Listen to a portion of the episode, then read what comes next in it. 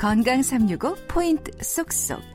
우리가 꼭 알아야 할 부분들을 정리해 드립니다.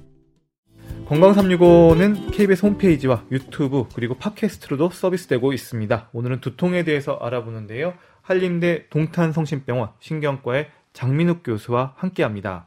교수님, 그럼 두통의 원인을 짐작하고 진단하는 데 있어서 두통이 심해지는 시간이라든지 자세도 중요하다고 들었는데요. 네. 어떻게 좀 정의가 가능할까요?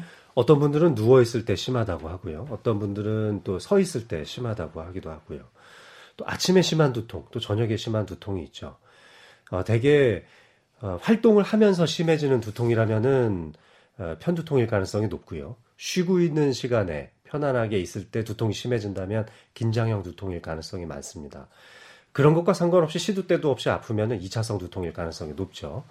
어, 그리고 아침에 심하다면은 아침에 자고 일어났는데 바로 두통이 생긴다면은 이 교감신경계나 자율신경계가 활성화될 때 생기는 혈관성 두통일 가능성이 높고요. 저녁 때 퇴근해서 어, 이제 저녁 때 자기 전에 두통이 생긴다면 긴장형 두통일 가능성도 높습니다. 이렇게 발생하는 시간이나 자세에 따라서도 저희가 구분해 볼 수 있습니다. 음, 그러면 이 두통이 생기는 이 주기, 그러니까 부쩍 잦아지나 하는 것도 조금 위험 신호일까요? 아, 그럼요. 네, 그렇. 과거에는 뭐 한 달에 한두 번 정도 아팠던 두통인데 최근 들어서 어, 일주일에 한두 번씩 아프고 또 요 며칠 사이에는 거의 매일 아팠다면은 혹시나 머리 안에서 종양이 자라고 있다거나 음. 어, 머리 안쪽에 있는 어떤 특정 염증성 물질들이 많아지면서 뇌막을 자극하고 있었을 가능성도 있습니다. 어, 또는 때로는 어, 긴장형 두통이나 마, 편두통과 같은 일차성 두통도 만성화되고 악성화되는 과정 중에 또 이렇게 나타나기도 합니다. 어, 아까 전에 말씀드렸던 약물을 너무 과용했을 때에도 음. 이런 경향을 보이기도 합니다. 처음에는 잘 듣는가 싶더니 나중에는 점점 더 빈도가 많아지고 약을 더 많이 먹게 되고 강도도 점점 더 높아지고 음. 말이죠.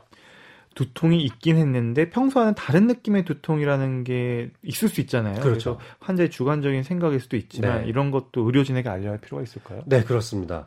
아, 난 내가 항상 아플 때는 뒷골 쪽이 조금 땡기면서 아팠었는데 어, 이상하게 어제부터는 어, 갑자기 눈이 빠질 것 같이 아팠다거나 또는 어, 갑자기 관자놀이 쪽을 아까 말씀하신 대로 딱따구리가 쪼는 것 같이 그렇게 아프다거나 분명히 내가 평상시에 늘 겪던 그 두통하고는 양상이 달라진 거잖아요. 어, 대개 이렇게 갑자기 양상이 달라졌을 경우에는 뇌혈관성 변화가 있을 가능성이 많습니다. 어. 따라서 혈관성 두통을 의심하게 되고 또 역시 검사를 권유하게 되는 이유 중에 하나입니다. 음. 이제 많은 분들이 이제 언론에서 아니면 미디어에서 많이들 들어서 뭐 벼락 두통, 참을 수 없는 두통 이런 것들이 있을 때는 뭐 뇌졸중을 의심해야 한다. 이렇게들 이제 좀 생각하시는 것 같던데 이거 맞는 얘기인가요? 네, 그렇습니다. 어. 이 벼락 두통이라는 말 자체가 알아듣기 굉장히 쉽죠. 네. 정말 벼락이 치는 것 같은 강한 두통이 음. 생기는 건데요. 대개 지주막하 출혈이라든지 어. 갑자기 생기는 뇌출혈인 경우에 바로 이 벼락 두통과 같은 두통을 겪어 보기도 합니다. 근데 이 벼락 두통과 꼭 감별해야 될 것이 3차 신경성 두통이라는 게 있는데요. 이 3차 신경성 두통이 가장 대표적인 것이 바로 군발 두통이라고 어. 할수 있겠습니다. 굉장히 강도가 높은 두통이 아주 일시, 일시에 한 번에 찾아오는 음. 두통도 있기 때문에 그런 것도 1차성 두통이거든요. 음. 1차성 두통은 사실 크게 후유증을 남기지 않죠. 그 두통 그 자체의 강도는 매우 높지만 음. 후유증은 크게 없으니까요. 하지만 이런 것들을 일반인들께서 쉽게 구분하기는 어렵습니다.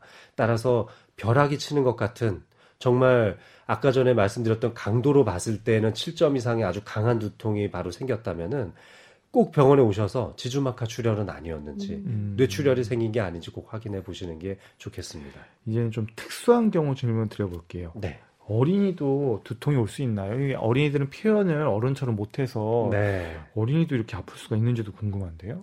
되게 아이들이 갑자기 밥을 잘 안 먹는다거나 어, 머리를 뭐 이렇게 손으로 만지고 있다거나 어. 어 또는 좀 우울해 보이는 경향이 어. 있다거나 할 때 어딘가 아플 가능성이 굉장히 많은데요. 밥을 잘 안 먹는다고 그래서 무조건 장염이나 배탈이 났을 거라고 생각하는 어. 것도 잘못된 것입니다.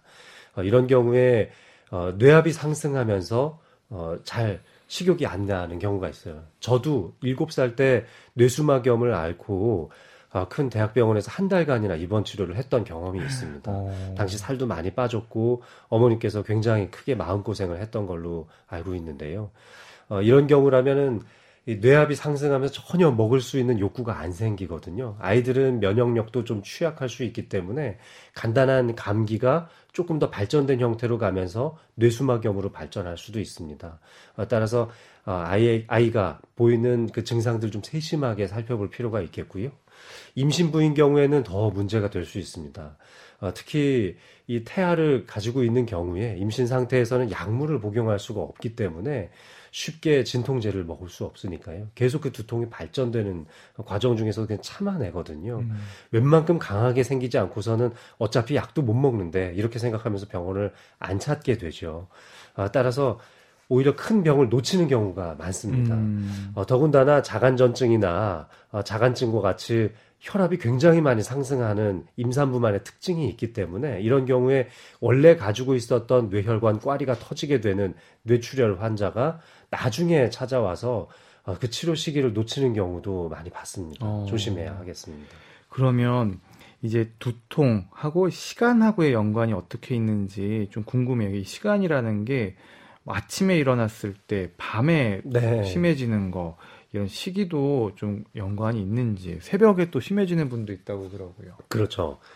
밤새도록 지속되는 두통도 있죠. 하루 종일 음. 가는 두통도 있고요. 대개 두통의 지속 시간이 상당히 중요합니다.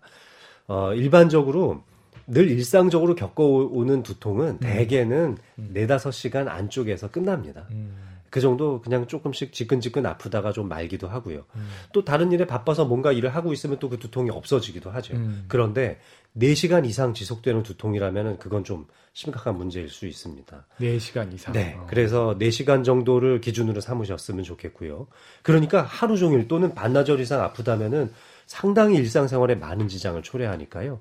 이것은 병원에 오셔서 상담을 한번 받아보시는 게 좋습니다. 그래서 여러 가지 성향을 봐서 이게 편두통인지 어, 또는 2차성 두통인지 등을 감별해 보시는 게 좋고요. 아침에 주로 아프다면은 스트레스성 두통일 그 가능성보다는 혈관성 두통일 가능성이 높습니다. 아. 침에 바이오리듬이 많이 변하면서 음. 자율신경계가 왔다 갔다 왔다 갔다 아. 하거든요. 그 혈관의 변화가 굉장히 심한 시기죠. 그래서 아침에 두통이 생기면 어 혹시 혈관에 문제가 있는 것은 아닌지 생각해 보실 수 있고요.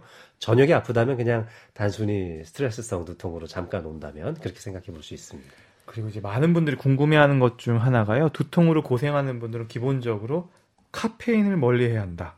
인스턴트 식품도 피해야 한다. 맞는 얘기인가요? 아니요, 꼭 그렇지는 않습니다. 음. 어, 아까 전 그 진통제에 대한 소개를 드릴 때 음, 단일 제제로 되어 있는 약도 있고 복합 제제로 되어 있는 약도 있다고 했는데요. 이 복합 제제에는 카페인 성분이 들어 있는 진통제도 많습니다. 어. 어, 흔히 약국에서 쉽게 구할 수 있는 대부분의 진통제가 카페인이 들어 있어요. 어. 훨씬 더 효과가 좋아지기 때문입니다. 어. 어, 어떤 편두통 환자는 카페인이 포함된 약을 먹으면은 정말 드라마틱하게 증상이 확 좋아지시는 분들도 있죠. 그런데 커피 한두 잔 마시면 두통이 더 심해지는 분들도 있으니까요. 그거는 사람마다 개인차가 있다고 보는 게 맞습니다. 아. 꼭 뭐는 된다, 안 된다, 이렇게 볼 수는 없고요. 아, 내가 경험에 미루어 봐서 나는 커피 한 잔 마시면 두통이 더 심해지는 것 같아. 그러면 안 드시는 게 낫죠. 아, 이것도 사람에게, 본인에게 좀 맞는 그런 것들을 좀 찾는 그런 지혜가 필요하겠네요. 네. 박광식의 건강 이야기, 오늘은 두통에 대해서 말씀 나누고 있습니다.